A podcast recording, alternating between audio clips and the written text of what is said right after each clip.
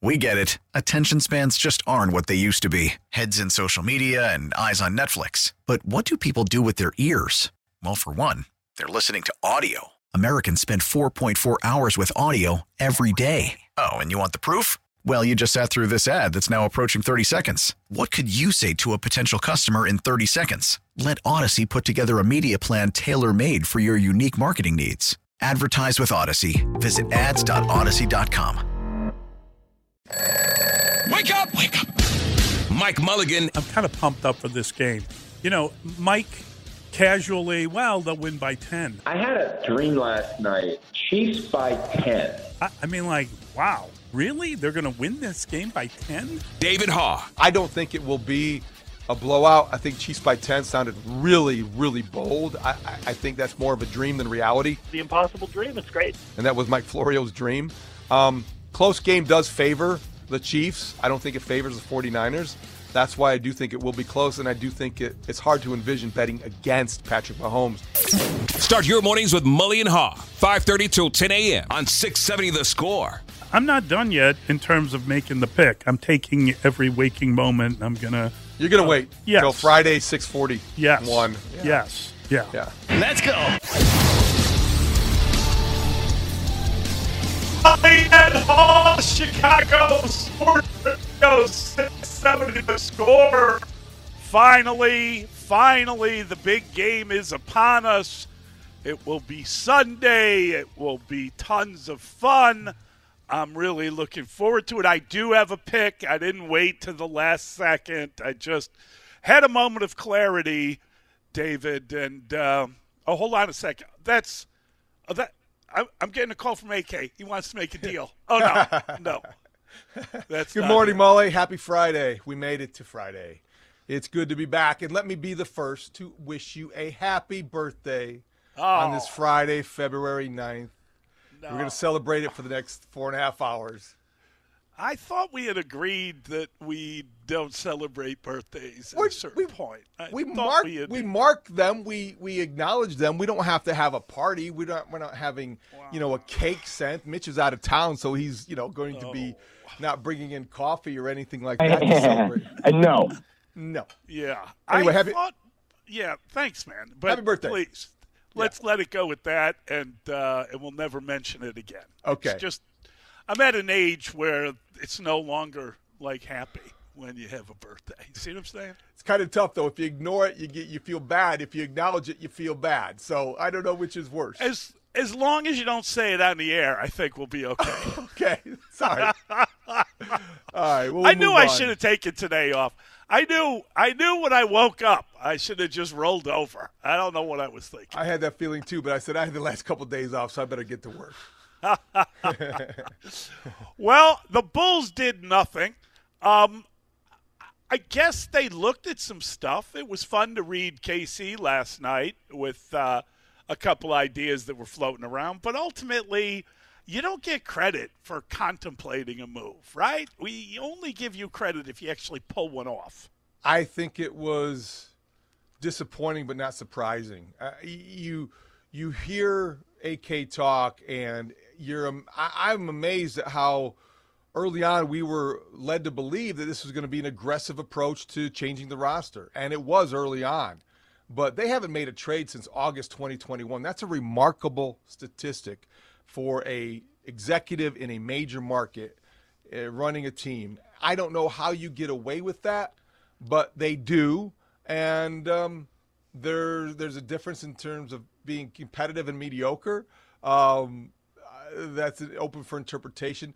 But were you surprised, Mully? Because I wasn't necessarily surprised, but it was disappointing.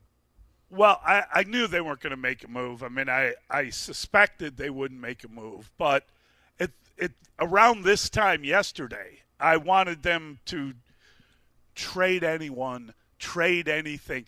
Just just let us know that you're watching what we're watching and that you got some ideas about it. That's all. I, I right. was desperate for them to do anything, something. And and I I get how dumb that idea is, but just let me know you got a pulse.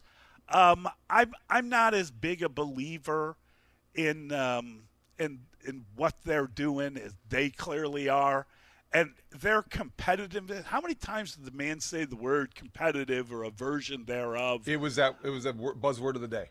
It was. Holy cow! I, I Oh, think he's the wow. perfect Jerry Reinsdorf executive, though, because you know embracing the status quo in, in the Bulls context is, look, they lead the league in attendance, and there's not any fear of of fans not coming to the United Center. There really Oh, isn't, and, and and and because of that, I think that whether it's be they feel an obligation or they don't feel the pressure or the urgency, but they put a competitive team on the court every night. And there's that word again, competitive. You can say mediocre some nights. The Bulls are just as likely to dazzle you one night, demoralize you the next, and and that's the up and downs of this season. So I I, I think that you look around the league, Mully, and there's a reasonable expectation that you're going to have some movement. You're going to have some change for the sake of change. You see it all over the NBA, except in hmm. Chicago. Well, and I think the other element is a, of it is I'm watching like every basketball expert you've ever heard of, and I'm combing over everything, and there's sort of this this understanding and agreement that the do nothing Bulls kind of lost the trade deadline, right? I mean, that's the way people are looking at it nationally.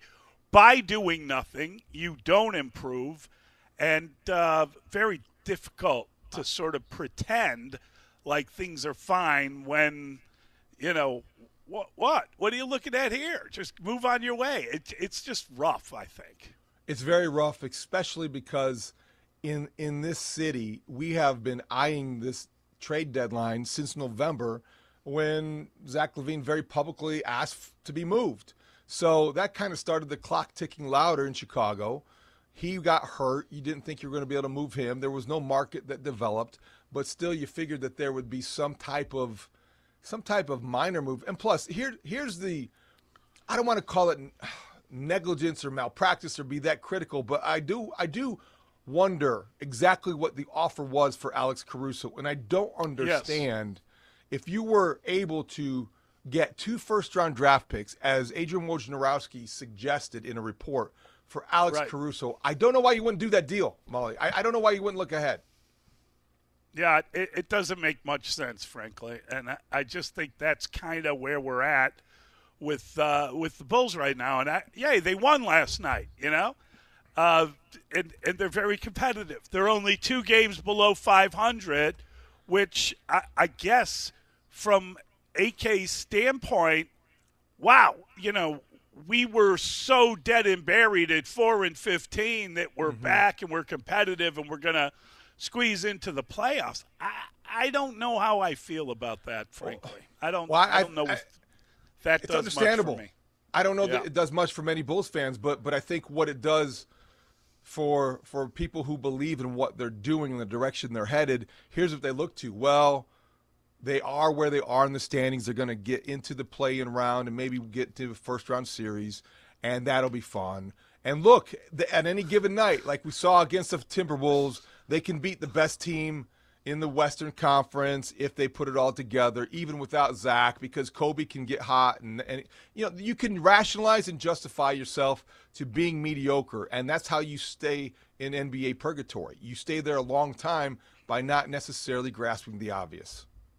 Well, I mean, the, you know, the the um, the paying of the piper is probably inevitable. The um, the off-season moves, you're not going to get beyond that, right? Zach LaVine is having he had his surgery apparently, and he'll be rehabbing, and then at some point you're going to move on from him. So that's going to end Right. up being some kind of a priority. But at this point, really it's just a, it was just a difficult thing to see not surprising and i think we knew going in I, I wanted to make sure i wasn't setting myself up to fail so to speak by believing that they were ready to make moves that they weren't. So when nothing happened it was it was more kind of a okay well we kind of we should have known that. We should have been uh, uh, able to figure that one out. I don't know why that was uh, difficult for us, right? You, you, you know what the I don't want to say the most alarming thing, but the thing that stands out to me is that I, I wonder big picture about how the standards have lowered or if they have lowered because I think when AK referenced yesterday before they got here, he referenced the five years without getting to the playoffs, and now mm-hmm. he's basically saying, you know, they're going to get they're they're going to get to the playoffs this season. That is the goal. At some point in time, I, I think that you're going to have to elevate the standards. You're going to have to think bigger and bolder. And I think when you go into a trade deadline and you are maybe contented with the idea of making the postseason, you're going to be probably limited in your ambition, right? You're you're, you're yes. putting the standards a little bit lower, just one notch lower, so you're going to be more reluctant to make a move that might be better and bolder for the long term, but it's going to allow you to be competitive in the in the in the present. So I think that's kind of what's driving this right now. Uh, and that's fair. Uh, I I don't think that's a, a bad way of looking at the whole thing. I you know we're going to parse his words, and we're going to read into different things. They didn't do anything.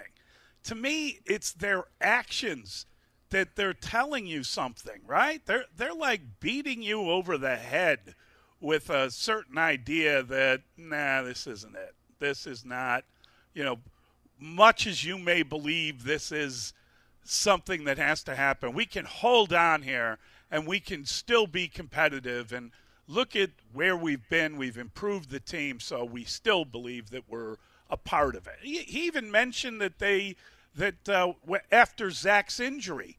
So in other words, like mm-hmm. his surgery is meaningless, right? Because that's when they started to get better. well, he also referenced Coby White playing out of his mind, and yeah, I think yeah. that you know the way that he has emerged has forced them to reevaluate maybe how they're going to approach this season. If Coby White hadn't emerged and they hadn't played better without Zach, maybe they would have been more active. But I think they have convinced themselves that the definition of success in 2023, 2024 is sneaking into the postseason, making a little noise, and trying to do what the Miami Heat did. And I, I listen, I'm just trying to explain and understand this. I am not endorsing right, this. Right, because right, I think when you look at last year, the Heat were within three minutes of elimination against the Bulls, and the Bulls blew that opportunity to eliminate the Heat. The Heat took advantage of that, and they ended up in the NBA Finals. That's not what this where this Bulls team is headed, but I think that they may be believing that they are capable of bigger things than maybe we think they're capable of, of accomplishing. Yeah, I, I, you know, I get it. I, I do understand. I'm tired of it. I, am just tired of whatever the reason. It's three years running. It's three years running. It's, it, you know, well, you kind of get to a point where you nod your head and oh yeah, okay. See, you maybe you make eye contact and nod your head, uh, and and he's like, this guy agrees. But you're just kind of like, no, I, I'm just acknowledging everything you said every year you've said it. I'm astounded. Okay, and, and, this, and this is why. Uh, not necessarily yet. You know the the leaning into the mediocrity, the embracing of the status quo. This is what astounds me in this day and age, where we are an instant gratification society. We are impulsive right. to a fault. Arturas Karnisovas has not made a trade in two and a half years. How is that possible? How do you not just look at your bench and try to like, oh, I want that guy. I'm I'm enamored with this guy. I want to trade for this one. How do you not make a deal when you are? It's your job to make deals. It's it's incredible discipline, and I don't know if it's discipline or if it's negligence. I'm deciding which uh, which way I'm leaning because Mully, I don't understand a sports executive in a major market not making a trade in nearly three years. Yeah, it's real weird, and they've got They've got some deals they could have done. The, the problem you have is at some point you're going to have to rework this thing. And in this idea of just putting it, kicking the can down the road, putting it off, let's see what happened. Um, it, it, you're you're basically counting on miracles, right? You're like you're praying for things to occur differently than they've been occurring all along. Well, wh- why would they? And I get it. You know, he's right about a, uh, about Coby. He's been real good, and it's been great to see. It's, I'm telling you, there there is just a sort of maybe he's maybe he'll end up being right, but I, so are you telling me that trying to get into the play-in is the goal of this season? Maybe we can squeeze into the playoffs. Yes, Th- that's all Yes. it is, that's right? Become, that's become the goal. That's, that's become. that's it. Yep. That's all. Meanwhile, you go see teams like championship contenders, like the Bucks, going out and making deals. Yes. They they not not to mention that they made the big move with the coach, which hasn't worked out so well so far, but it will. And then they go out and they get P-Bev. They get a guy that changes Right. their dynamic because they feel like that's the way they're going to get over the top. Patrick Beverley in the first meeting with Dame Lillard, I would love if they could televise that because that would be so much fun to see.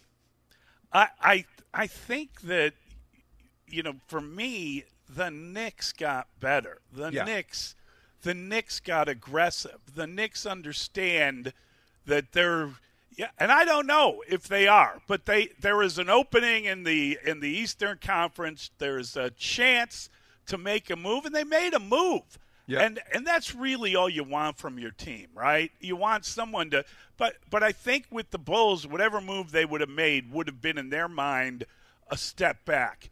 Never mind that they really need a step back. It's it's just part of it, the the mentality of this has gotten to a point because you've given up so much that there's nothing you can do now and you're just trying to get through it. It's pretty rough. Before we get off the Bulls topic for a second, Yeah. maybe we'll get back to this later. Do you think that there's the obligation that maybe AK feels to a fan base that has been very loyal and is makes the Bulls number one in attendance?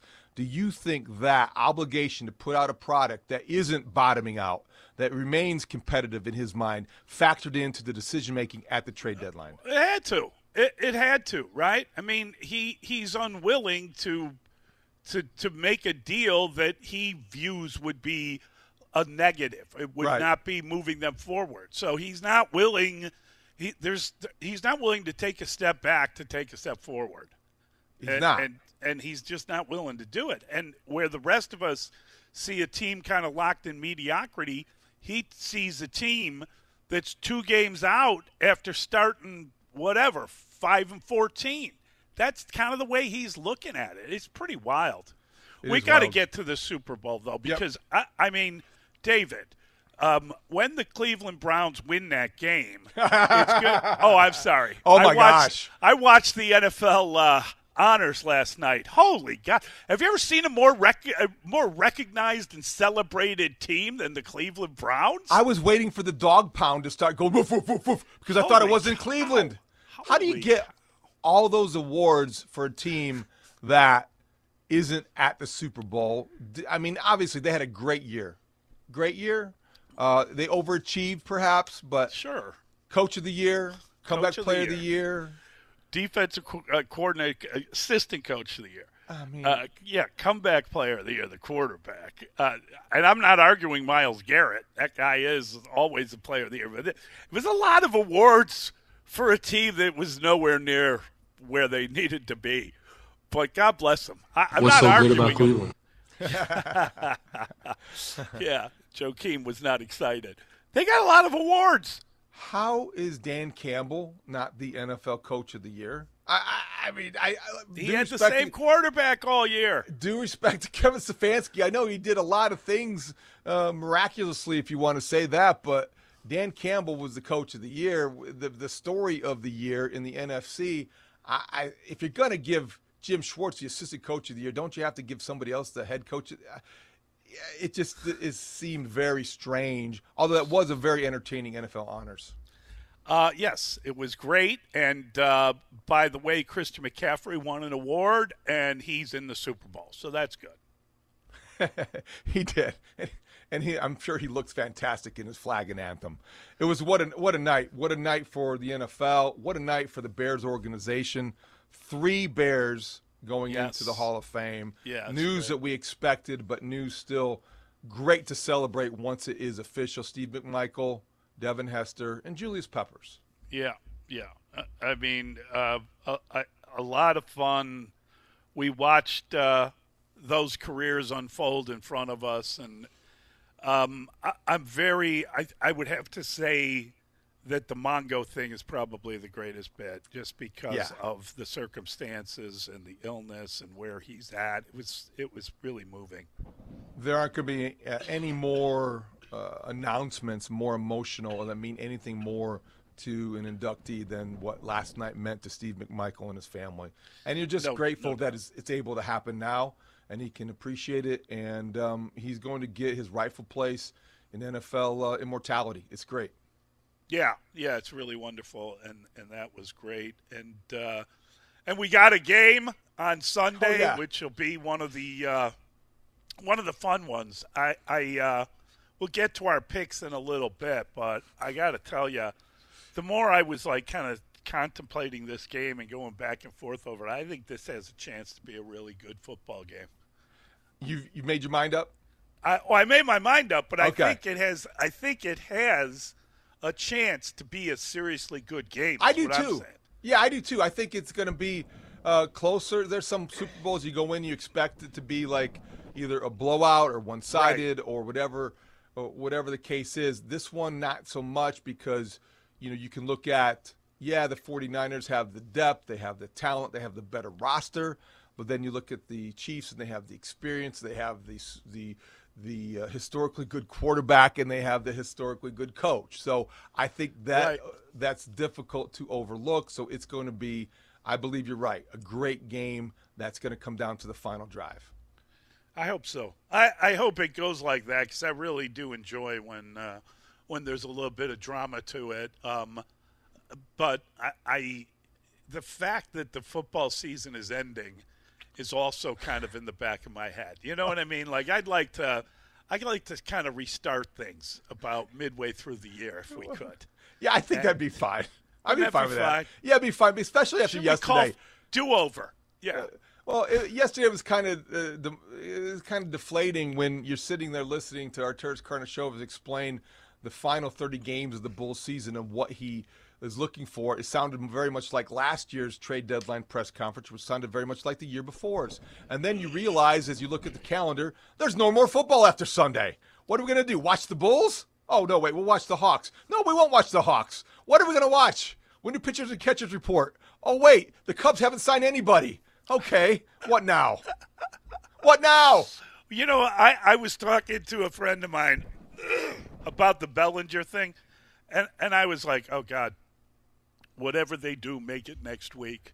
If they're really going to sign, he, he said something like, uh, hey, do you think they'll sign him? Will they sign him today?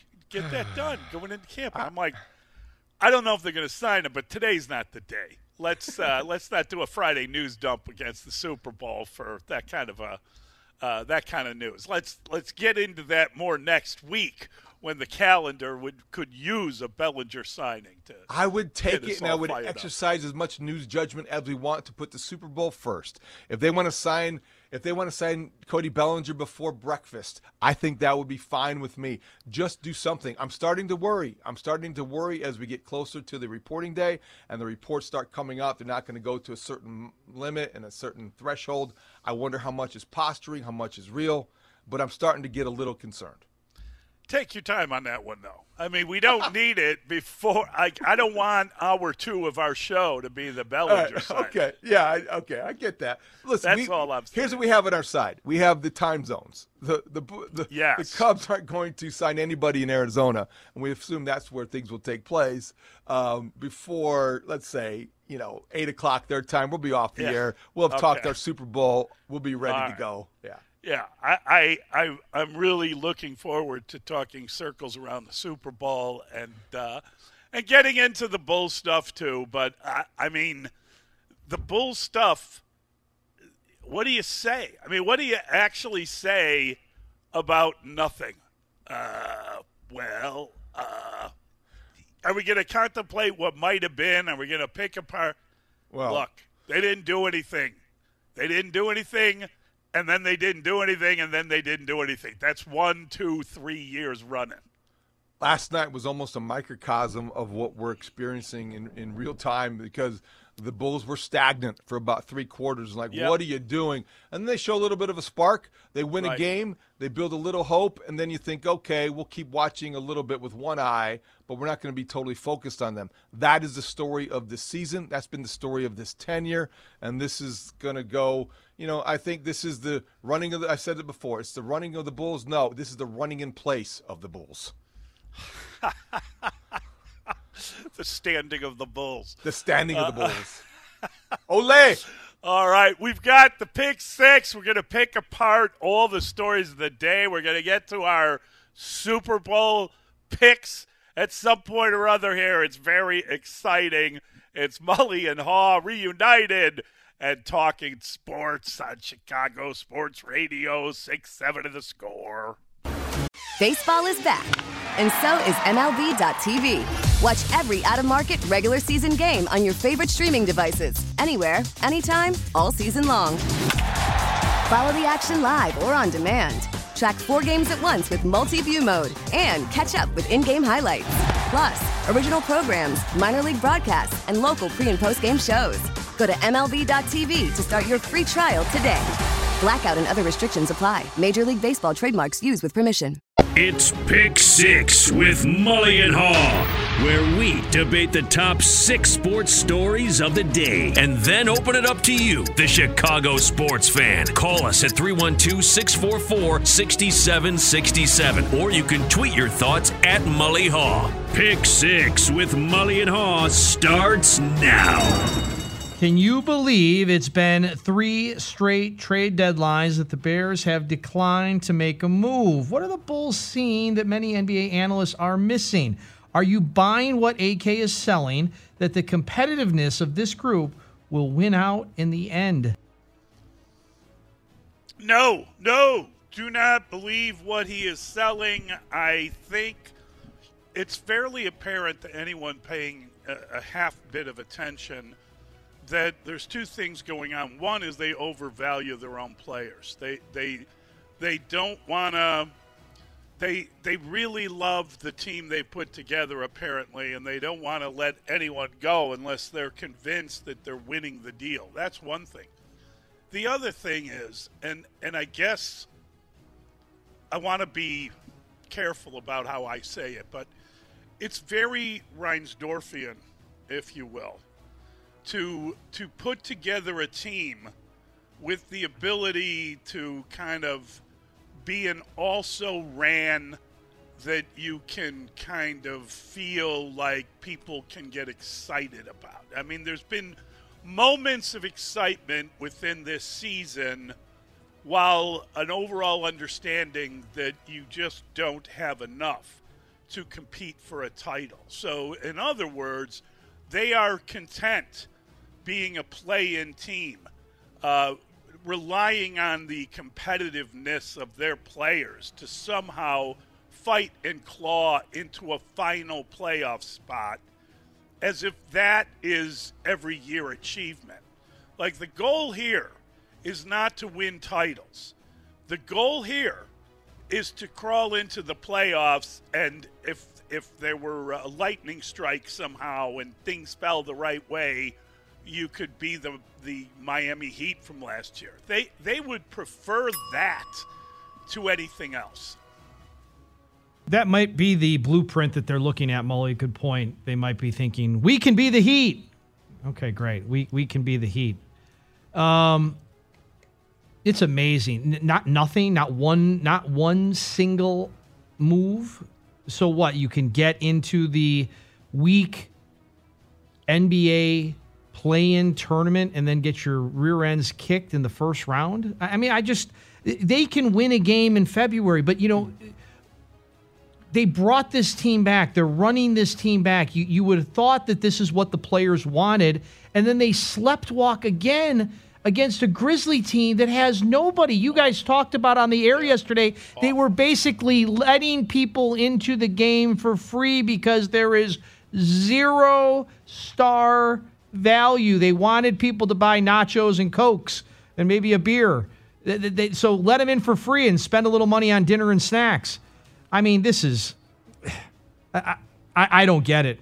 And, and, you know, quite frankly, AK, all good here? No, not exactly. Not exactly all good here. Chapter one of the Reinsdorfian handbook starts with the, the, the premise aim for the middle.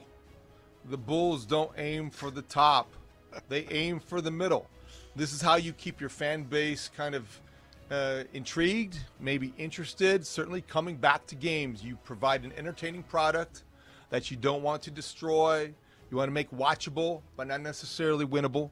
Uh, they are as likely to dazzle you one night and demoralize you the next. This is one of the remarkable streaks in sports to me is that Arturas Karnisovas has not made a trade since August 2021. The last time he did so, Lauri Markkanen went from the Bulls to the Cavs. He's been traded since then. He's been traded since the Bulls have made a trade. So I think that's a remarkable streak. He talked yesterday about how everybody is injured and that's been preventing them from getting everything together. Look, that is the NBA. That is not the exception. It's kind of the rule. You've got to find ways to pivot around that. I think the Bulls are extremely frustrating to watch, to observe. It has to be something. You go to the United Center because it's a great atmosphere, but I don't know if you're if you're really evaluating the product on the floor. If I were a Bulls fan, I would be seeing red, but not because the slogan says so. I'd be mad. I'd be mad that your team is content with standing still. Seriously, and this is a serious question. That's the voice of Brad Biggs. We're going to get serious football talk at 7 o'clock. Biggs time. Also get his official pick of big game number 58. So last night we had the NFL honors on CBS. Awesome to see three Bears going into the Hall of Fame. What was your reaction to the awards handed out last night? Well, I think I had two reactions. One was local, one was national. First of all, you can't help but be just overall pleased for the Bears organization, but specifically Steve McMichael. I think the most underrated player on the most feared defense in NFL history. And then Devin Hester, my goodness, he changed the game. The most exciting Bears player since what Walter Payton, likely. And then Julius Peppers was only here for four seasons, and he did most of his damage with the Panthers and then later with the Packers. But he was a good Bear. All three of those guys deserve to be in Canton, and I was glad for all of them when they got the big news on Thursday night. As for the rest of the show, yeah, I think Lamar Jackson deserved to be the MVP. What is with the Cleveland Browns cleaning up? I mean, how does Joe Flacco be the comeback player of the year? He was on his couch in September. I get all of that. I love the story. How is that not the Damar Hamlin story? Damar Hamlin being in shoulder pads this year is a remarkable tale that nobody else could match around the league. How does he not win the award? How do they not name him after him? I don't know. I felt like good for the Bears on a night that was special. The rest of the show was like, are you kidding me? Yeah, way too Clevelandy for me. Way, way too Brownsy for me. I, I don't get that at all. I, I can make an argument against every one of those picks. Every one of those Browns picks. Now I don't know if they get deep enough. If we find out, if we have access to um, how close these votes were, but I mean, I, I could I could think of two coaches. David mentioned one of them. I could think of three coaches that I could put ahead of Stefanski. I mean, okay, the special team, the the assistant of the year, okay, fine, I, okay, fine, but you know, Myles Garrett, defensive player of the year, you know, when it mattered most, he was very pedestrian when it mattered when it mattered when it mattered the most. Wait, I mean, again, I made the argument yesterday when we were talking about comeback player of the year. You know, how about Baker Mayfield? Like you know, I mean, again, I mean, maybe the argument with Damar, you know, Hamlin is that he was inactive a bunch of the yes. year, but still, I mean, the guy was the guy had to be resu- his life was on his right. life was in the balance. His life was in the balance, and then he went through an NFL training camp. It, it, it's the definition of the award. Good for good for Hester finally getting what he deserved. Good for McMichael. I don't really consider Julius Pepper a bear. I think he would loafed for four years here. Oh my god. he was he was uh, great in 2010, man. Yeah, I you know uh, that's all funny, and Dustin loves to go over the top. That one is just that's that's Peyton at the goal line. That one, I mean, what? uh, I I got a lot of time. I mean, Julius Peppers. I'll give you this. I don't really consider him a bear. I I, consider him more of a Panther, and you know he's more an NFL player. He's an he's an entity outside of one team, and uh, and, and you know while um, Steve McMichael ended up closing out his career in Green Bay, which is crazy when you think about that. Uh, I I think that I consider him a bear. I consider him a part of that team, and you know all of the the kind of glory that they had in '85, and you know he's a he's a good guy, good guy for the organization, and you know given his where he's at right now, phenomenal. As far as the uh, as far as the Cleveland thing is concerned, you gotta like you gotta pull the plug on either Flacco or Jeff Schwartz. At some point, you can't give every award to a team. I think Stefanski was phenomenal. I think the guy won with four different quarterbacks. I mean, he, he had an extraordinary season as a coach. It was a really good year. But I and, and Myles Garrett is the best player on defense in the NFL. He's a great player and he deserves that. But I mean, at some point, don't you realize that you're kind of piling on? And no, they didn't go anywhere. No, they're not playing this weekend. They weren't even. They weren't even an imposing figure uh, in the playoffs. They So, yeah. traded. They traded for Deshaun Watson. Shouldn't that count against them at some point? I, fair enough. Fair enough. Something should count against them. That way. You got to give me an easier question than that, Doug. All right, moving on. There's been just one storyline of Super Bowl week. The Niners moaning about their practice conditions. Do you anticipate something else popping up before the big game, be it bizarre injury or someone melting down in Vegas? Public crap game, anyone? Does a boring week set up an exciting game? it, it's been businesslike, I would say. Listen, there are great storylines in this game. There are wonderful storylines of you know, of all the uh, the people with uh, with NFL connections in their background and how they got there, and then there's the the extraordinary, you know, great quarterback taking on the Brady reign, and then the Mister Irrelevant. There are phenomenal storylines, but the only real news has been that the Niners are peeved about their practice facility, and we've heard a lot of that. And in fact, they had to kind of stop that story. I think they were told to knock it off. So I get it. I understand why you'd get worked up and you'd and you'd you know be upset about that. But um, there's been no news. There's been no big uh, kind of is he in? Is he out? There's I mean, do we care if Kadarius Toney plays? He's okay. Wow, you know he could shock you with a punt return. I don't. If it were me, I wouldn't want a guy like that anywhere near the field.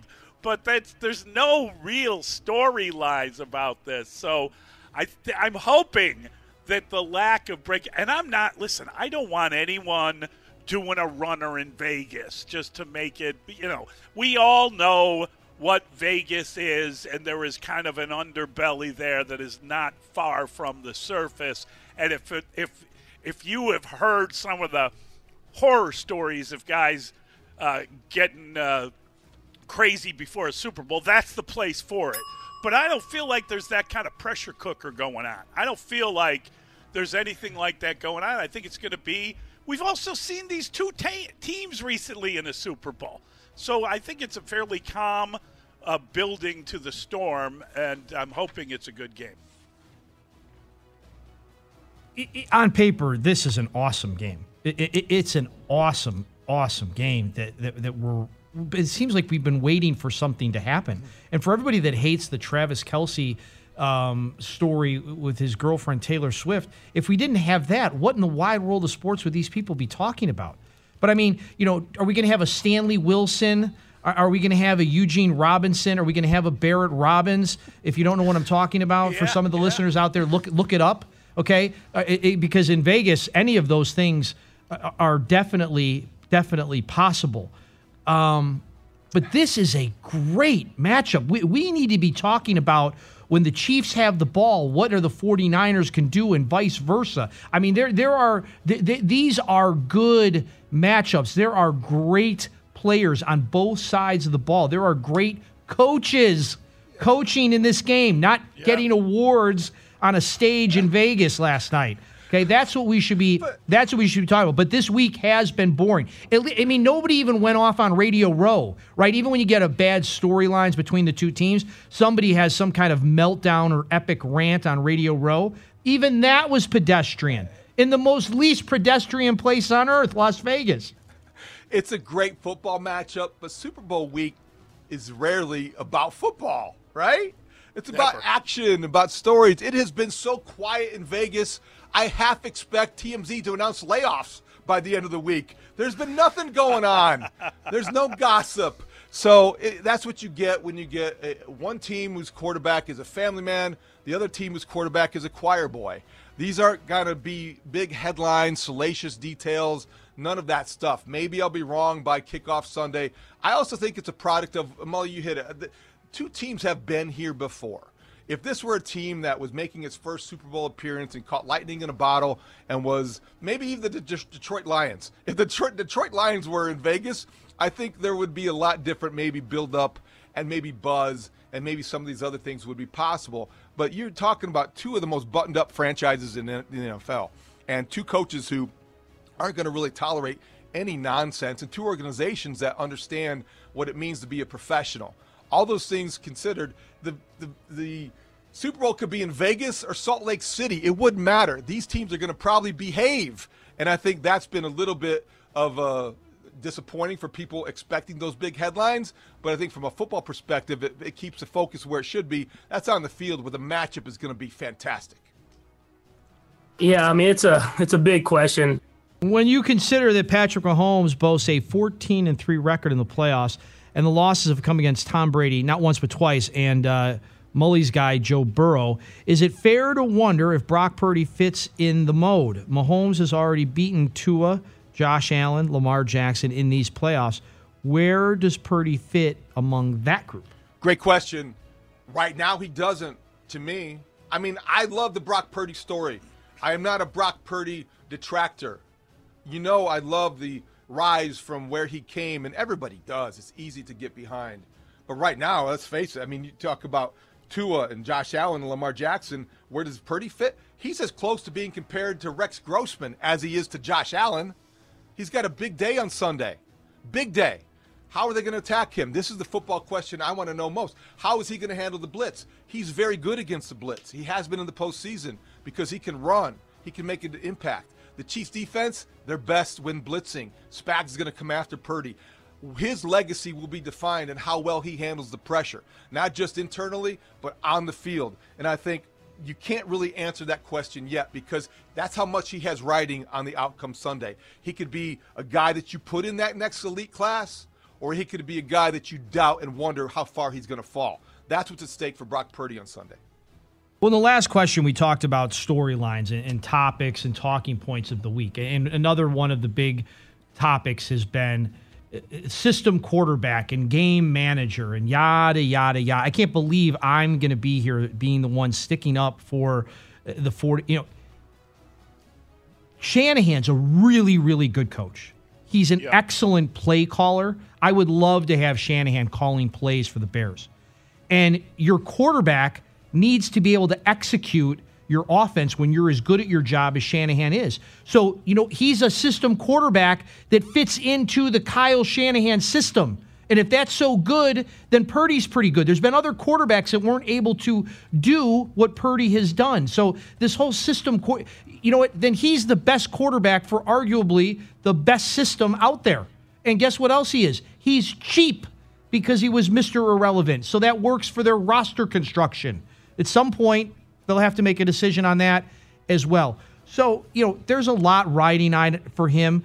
But, you know, I mean, where does he where does he fit amongst this group? I mean, yeah, he all the other guys you would rather have on another team.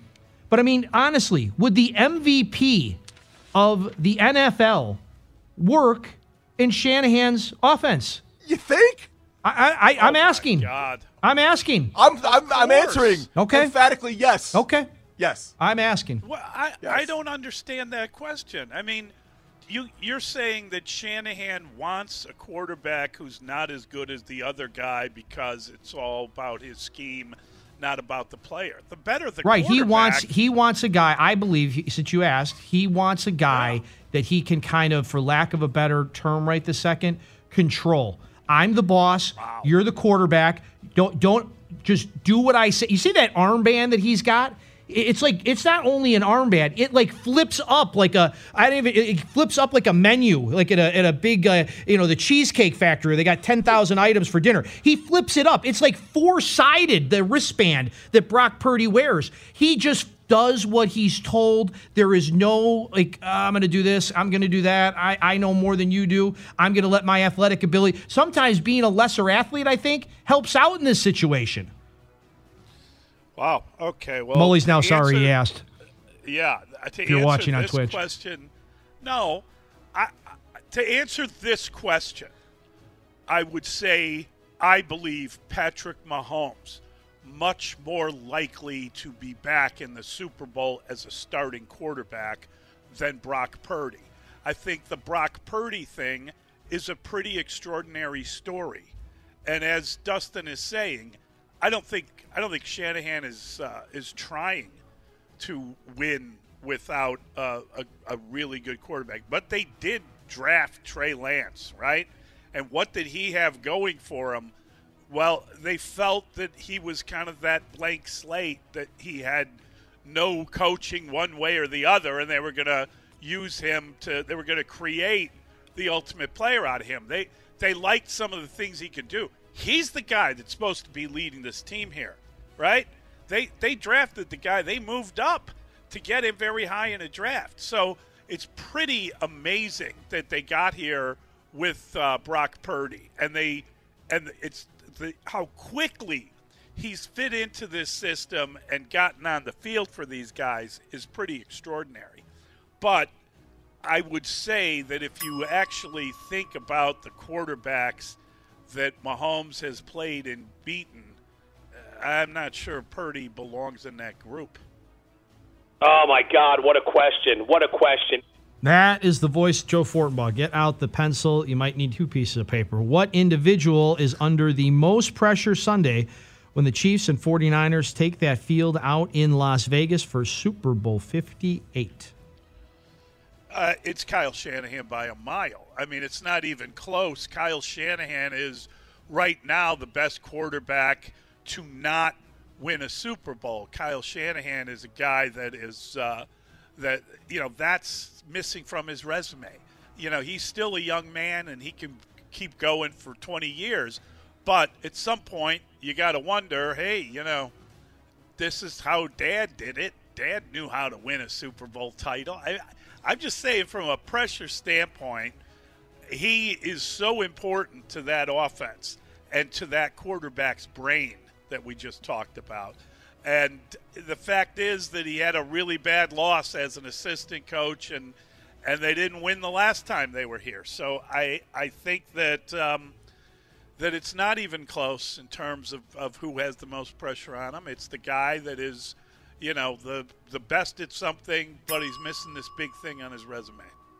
I think it's Shanahan's quarterback. I think it's Brock Purdy. I think for some of the reasons that you mentioned, Mully, but he now has to go out and execute. He's got to do it. He's got to take the ball from the center. He's got to get the ball down the field. He's got to run when he should run. He's got to be careful with the ball. I'll get into that later as well. Um, you, I could make a slight argument that Patrick Mahomes has the most pressure because there's all this goat talk. That that was another bit of a storyline i- i- as we try to create, you know what? Yeah. When there's not much going on, you know, wh- where is he in the all-time goat conversation? But if he loses, Yawn. okay, you're next. Go ahead. No, I know. I'm sorry. I was yawning. Well, No, you keep he- continue. He, I'm sorry. he- Dustin's saying that we're all trying to make chicken salad here. I know, Dustin. Though that, so you think that Mahomes has a, a little pressure on him? If he wants to really be in that conversation, you can't lose on Sunday and, and be Tom Brady. Fair enough. I think that's that's uh, true. Let's face it. The guy, the guy under the most pressure on Sunday, Taylor Swift's pilot. I mean, if they don't get back, they don't get Swifty to the game, he's going to be in trouble. But on the field, Mully, I, I understand what you're saying about Kyle Shanahan. He is the best coach not to win a Super Bowl. His dad does put just enormous pressure on him succeeding. But if he doesn't win Sunday, I think he'll be back. I Yeah. think he's got another shot at it. Right. To me, to me, I agree with Dustin here. The once in a lifetime moment, the way that you got to approach Brock Purdy may never be back. It may never get this good again. He's got everything riding. He is in.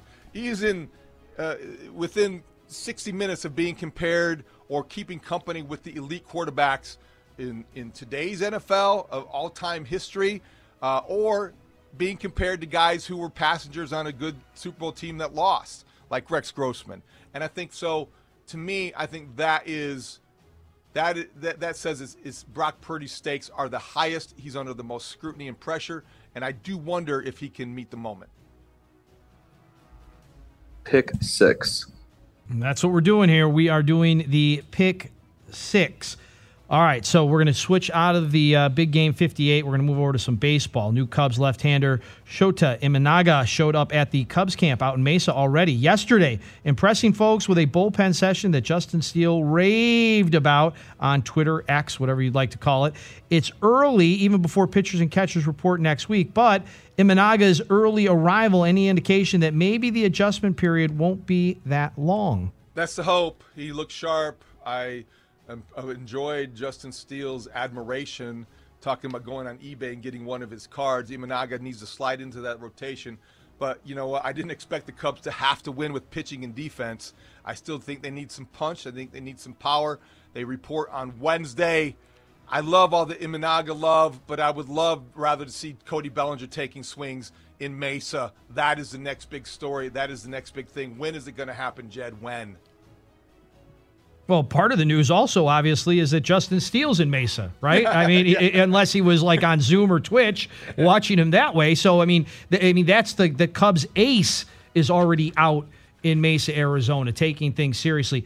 We played some audio on the Fly the W podcast from Bruce's interview with uh, Carter Hawkins about Imanaga, and he really set the bar very low for him and kind of warned everybody about the transition coming from a foreign country, you know, new city, new teammates, language barrier, social differences. So I think, you know, he's been in Chicago since before Christmas. Now he's in Arizona. So he's obviously spending a lot of time around teammates and uh, support staff with the Cubs. So that that's all good news. If the Cubs are going to be a player, they are going to need a lot from Shota. Yeah, I, I think it's fun to hear these kinds of stories. I don't know that it is. Um, I don't know that it's something I would rely upon to get my information. I mean, and, and by the way, there's a lot of guys out there. D- Doesn't doesn't Nico live in the clubhouse out there? I think he moved in. Um, I, I've seen tons of, I- of, I- of I think it's the weight room. photos of dudes that are out there and working out. Um, I'm sorry, David. What, what He, he lives in the weight room. he lives in the weight room. Yeah, you always hear that kind of stuff. Um, let's see what happens when the games go. Right? I mean, I I, I like. Believe me, um, Paul Bunyan, big figure in my childhood. Love the whole idea, but you know, usually that happens. That you got to see it happen before you start imagining it. So here's hoping that we got a legend uh, growing uh, in in uh, Mesa, Arizona. But I'll wait until I see a game or two and uh, and make my own conclusions about it. Um, I love guys showing up early, and I love guys caring enough to to do stuff in the off season. So good good storyline. Good stuff. All right, Uh oh. we're gonna do it. The extra point is Uh-oh. next, and, the- and we're gonna finally. Mully's we're gonna make his go. mind up. Yeah. We're going to do it, and we're going to have fun with it, and we're going to pick the Super Bowl next. It's Mully and Haugh at Chicago Sports Radio, 670 the score. Set up this extra point. It's time for the extra point with Mully and Haugh on 670 the score. All right, after what, 18, 19, 20 weeks, we've been uh, counting down to get to this point. Who are you picking in Super Bowl Swifty 8. Have you struggled with the decision and why? What is also your favorite prop bet?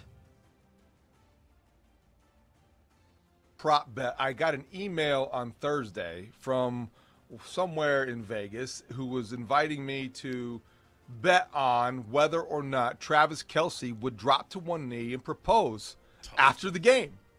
And that was, you know, I could actually bet an offshore account and play some money if I wanted to. I think it was plus 600 or I, I, I forget the odds, but I didn't bet. I didn't take the bait. I do. I love the idea. And who, what football romantic wouldn't love the way that would end? But that would be my fav- favorite prop bet off the field. On the field, you know, I think it was interesting early on, all the money going on Brock Purdy over rushing yards. It kind of says that he's going to be under duress. They're going to come after him, and he has made some plays with his feet. On the field, this hasn't been a difficult one for me from since the beginning. Uh, I think watching the Chiefs persevere in the AFC Championship game, watching them persevere on the road in the playoffs, convinced me that sometimes you just have to acknowledge greatness. And this is Patrick Mahomes' Jordan-esque phase of his career. And you have to appreciate the greatness that he creates. And that weighs heavier than having the better roster, having the deeper defense, having the more weapons on the, the 49ers side, because they do.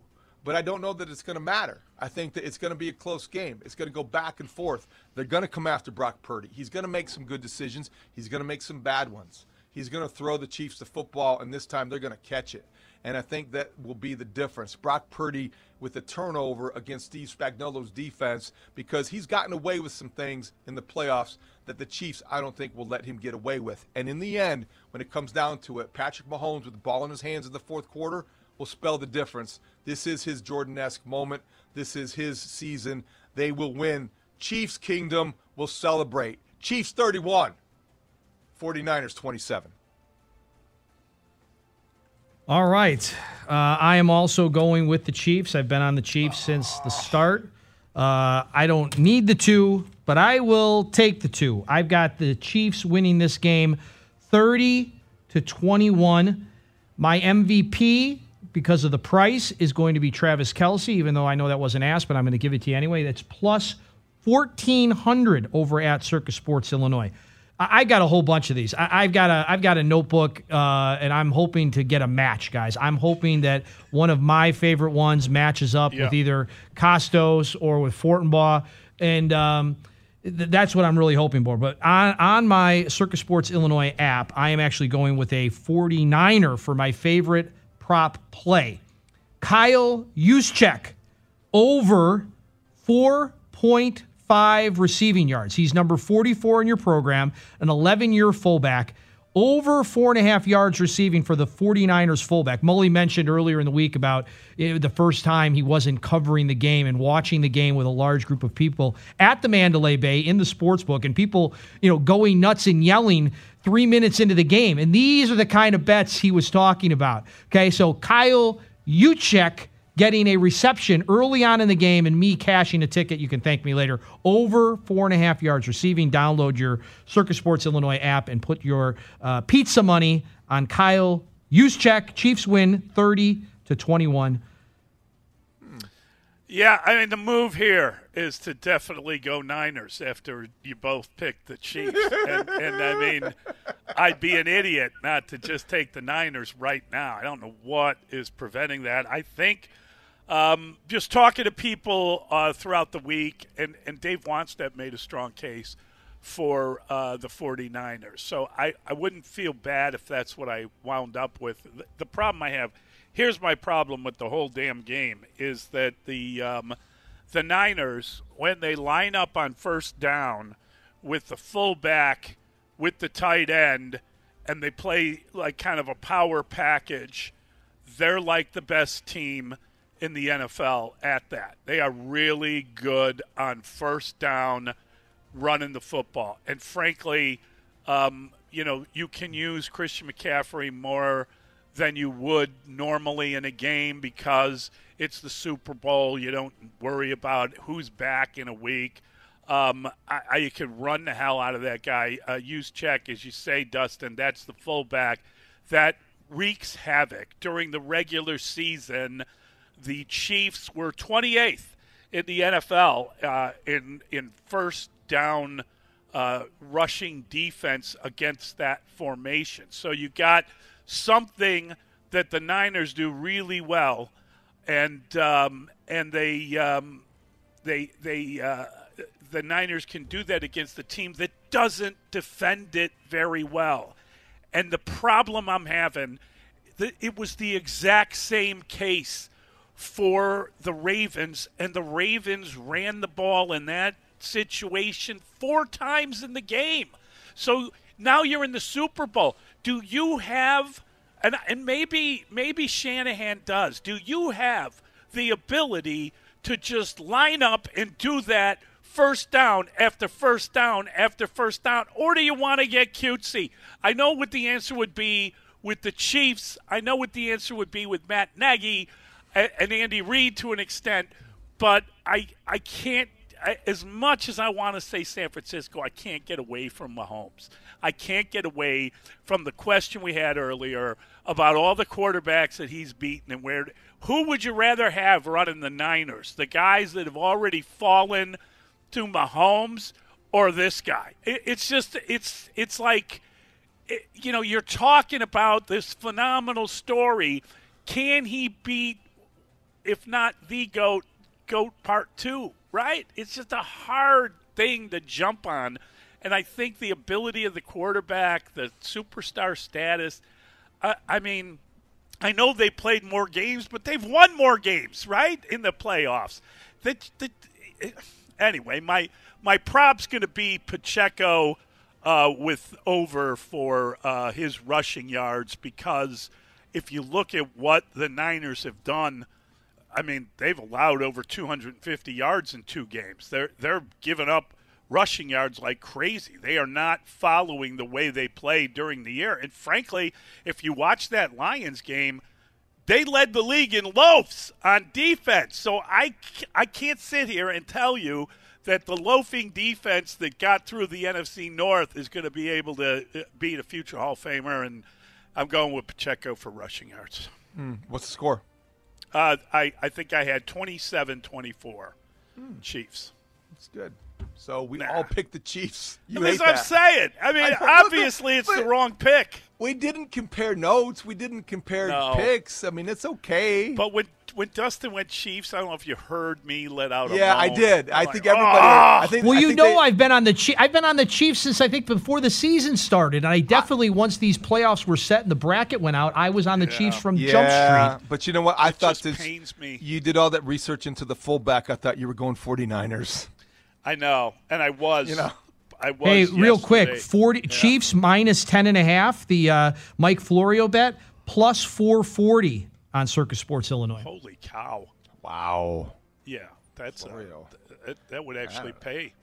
It would. I'm not making that bet. No, me either. Although, I don't think so. I think it'd be fairly close, but I just I can't get away from the quarterback, much as I might want, much as you guys might be begging me to.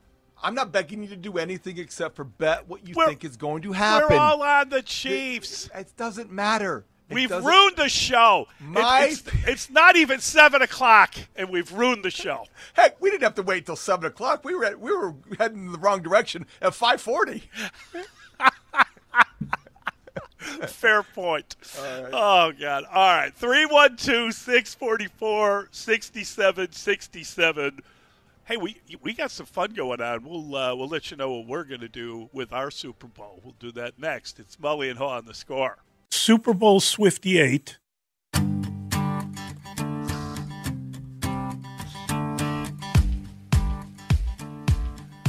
Mully and Haugh, Chicago Sports Radio 670 the score. And uh, yeah, we're getting ready for Swifty 8, and she's getting ready for Swifty Eight and David, we will be together the uh, uh, the early afternoon of the uh, uh of the day at the uh, the Circa Big Game Party, um, and it's noon. not just you and me; High noon. Everyone. Yes, yeah. it's everybody. It's all uh, seven of us. Are there seven of us? At are, least. Are there more? Yeah, there, there might be more. Uh, we're all going to be. Every, everybody on the air at the score is going to be at the big game party this Sunday at Benchmark in Old Town, and uh, I, I got to tell you, I've been thinking about it, and if I'm like as committed as I think I am, I might have to start on Saturday and then just stay there and stay over until Sunday morning. You think so? At 11:30, everyone Yeah. will start showing up, and I'll start fading. What do you think? Well, I think that if, if you choose to do that this weekend, more power to you. I mean, this is you want to you want to do that overnight. I think you back in the day you Back in the handle day, that. it would be done. Yeah, I could go like three days. back Are you inviting me or are you telling me? I'm wondering how you feel about it. You haven't been out a little bit. I I, know. We could, we could tear it up if uh, we were so inclined. This might not be the best week for me to be out overnight. I don't just all say right. it. Yeah. that's fair. Uh, you gotta if you want to go, you're more than welcome. You've got to have at least hundred dollars in your Circa Sports Illinois app to attend. The doors will open at noon. It is uh, uh, it's a it's a great spot, and we're gonna have uh, all sorts of game day bites and live entertainment, and you know I believe you can uh, Im- imbibe in a libation if you're so inclined. Just go to circasports.com to sign up for the invite and more uh, info on it. There'll be seven of us with microphones on at least. That's dangerous. There's gonna Well, be. I- I- yeah. How's that gonna go? I think I mean if if I can prepare in the Yeah. fashion in which I was hoping, I think we'll start singing rebel songs fairly early. Really? Okay. I don't. It's usually how it ends. I don't typically sing in public, but I think that would be. You know, I'm I'm going to be just going I've along for the do ride. karaoke. Who I know. kidding? Well, yeah. I, I could probably do that. I don't know that karaoke on a Sunday afternoon might work, but hey, whatever. Well, we will we will do whatever we feel is right. It will go with the flow. We're gonna be vibing, man. Speaks is gonna be there. It's gonna be cool vibes, man. Come on, babe. we uh you know the chiefs and the 49ers are in the super bowl. So our plan it will be on from noon to 3 and then the official uh, pregame coverage of the game begins at 3 westwood one's coverage. And then the kickoff of the games at 5.30 the super bowl can be heard exclusively in chicago. On 670 the score uh, and go check out get the free Audacy app and you can Did you- live Yeah, that'd be great option for Sunday afternoon and evening. Did you catch any of the Usher press conference in I Vegas? didn't, and you know how big I am on I uh, musical press Yeah. conferences. No, Yeah, you know he handled himself pretty well. He I, Oh. his fashion choice was was interesting as as you would expect. He's very smooth as you understand and know. Yeah. I do wonder though, in 20 years, is this going to be the the halftime show by Usher, or is this going to be the Taylor Swift Super Bowl? Because you wonder if he's going to be overshadowed by a spectator. You know, he's in residency currently in Vegas, and he has this show that's fairly spectacular, including a portion of it where he is on roller skates. That is that that is not. I'm not making that up. Apparently, he's a heck of a, a roller skater. So I think, I think because he's there in residency, because his show is created, and he's taking it on the road. I think he's coming to Chicago uh, relatively soon. I think it's going to be pretty spectacular. I, I, I- think that yeah. all he's got to do is just trim down a couple numbers, and I'm sure the best of what he does will be on full display. Is there a prop bet? Dustin maybe can check into this. Is there a prop bet where people can bet on whether or not Usher and Taylor Swift would appear on stage together? By chance they worked this out somehow for one song. if you got her to sing one of your songs and you see this is going to be a huge moneymaker for Usher. You're going to see there're going to be downloads of his music like crazy after Yeah. this thing and uh, while the game is going on frankly. That's what happens. The bump's going to be unbelievable. But if he could get her to perform one of his songs, then maybe there would be a pathway to that. But I don't think he should give up any of his valuable stage time. I wouldn't, but I just wonder. performing her song. Yeah. Speculation is out there. Sources say. Yeah. You never well, know. I, I mean, she's she might be pretty tired. if she's flying in from uh, from uh, She's Japan. Taylor. But- it's a private jet. Sleep on the plane. we got to get into it. Uh, I believe we're going to bring in our guy. We've given our picks. We're going to get one from our football guy from the Chicago Tribune, Mr. Brad Biggs. Biggs time next. Mully and Haugh, Chicago Sports Radio, 6 7 of the score. Now, with the MLB app, you can get baseball your way. Pick your favorite team, your favorite players, and get customized highlights, stories, and breaking news right on your home feed. Follow the action with Game Day, where 3D replays add another dimension. Plus, notifications can keep you connected to every pitch, every hit, every game. The MLB app. Baseball your way. Download it now for free from the App Store or Google Play. Blackout and other restrictions apply. Major League Baseball trademarks used with permission.